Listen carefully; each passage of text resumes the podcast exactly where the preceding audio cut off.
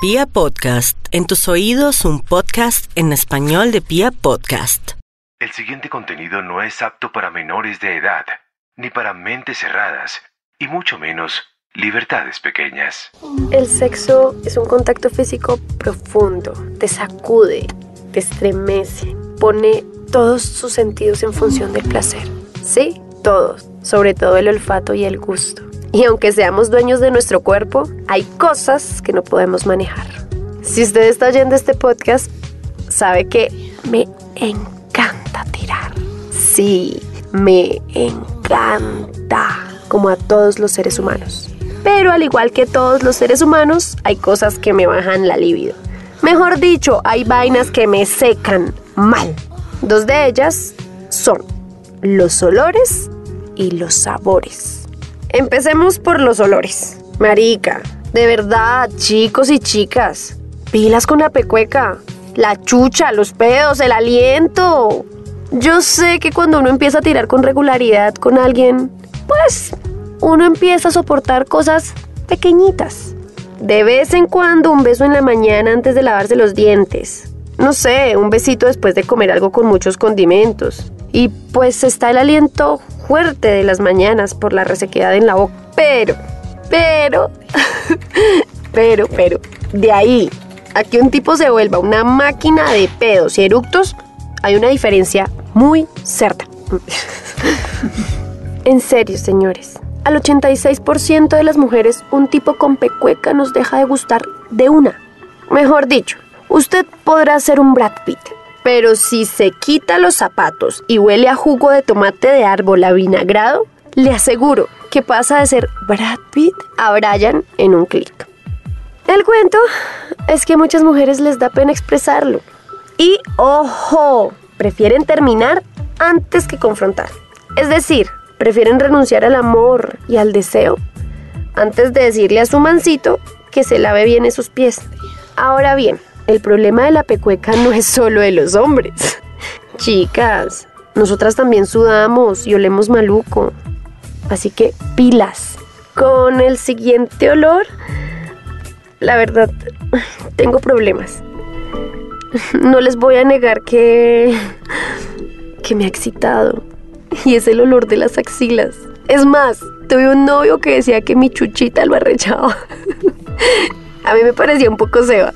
Pero luego lo entendí. Pues había un man con el que salía cuyo olor me calentaba mal.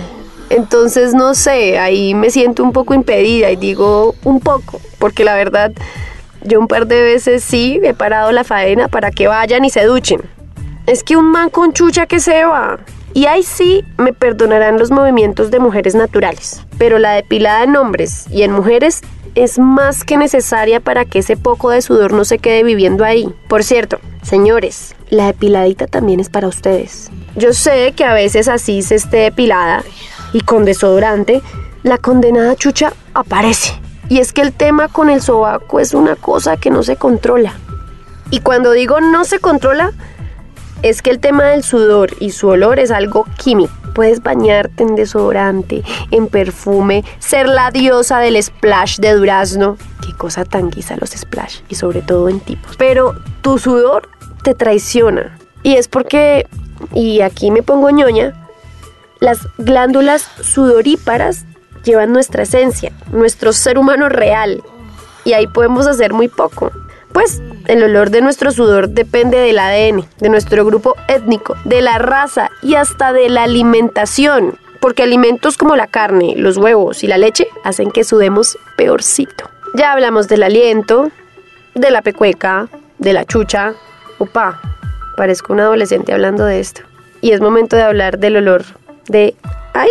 Sí, de sus partes nobles, de sus sexos, de sus órganos reproductivos, de sus partes íntimas, llámenlas como quieran. Pero por favor, atentos y atentas a cómo huelen.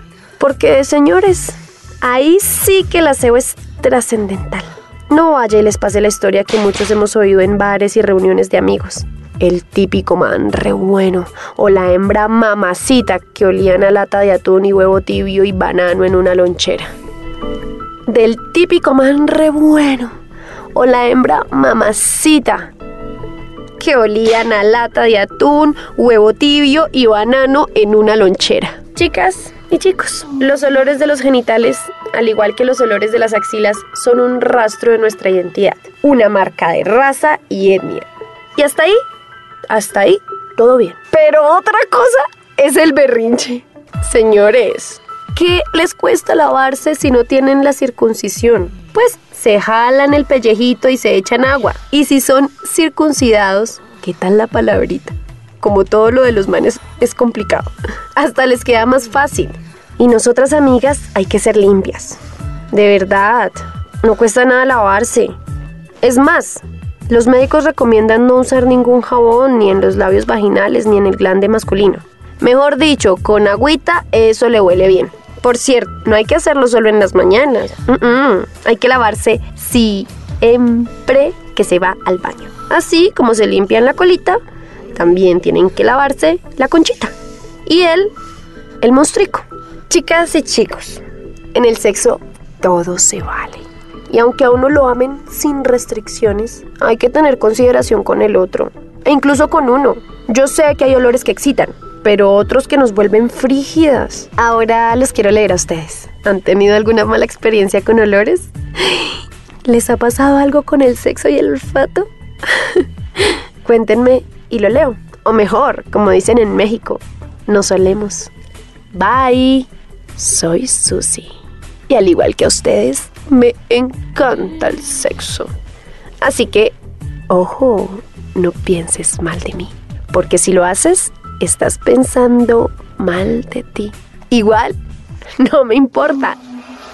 No pienses mal de mí es un formato original de Pia Podcast y Diego Fernando Valencia. Todos los derechos reservados.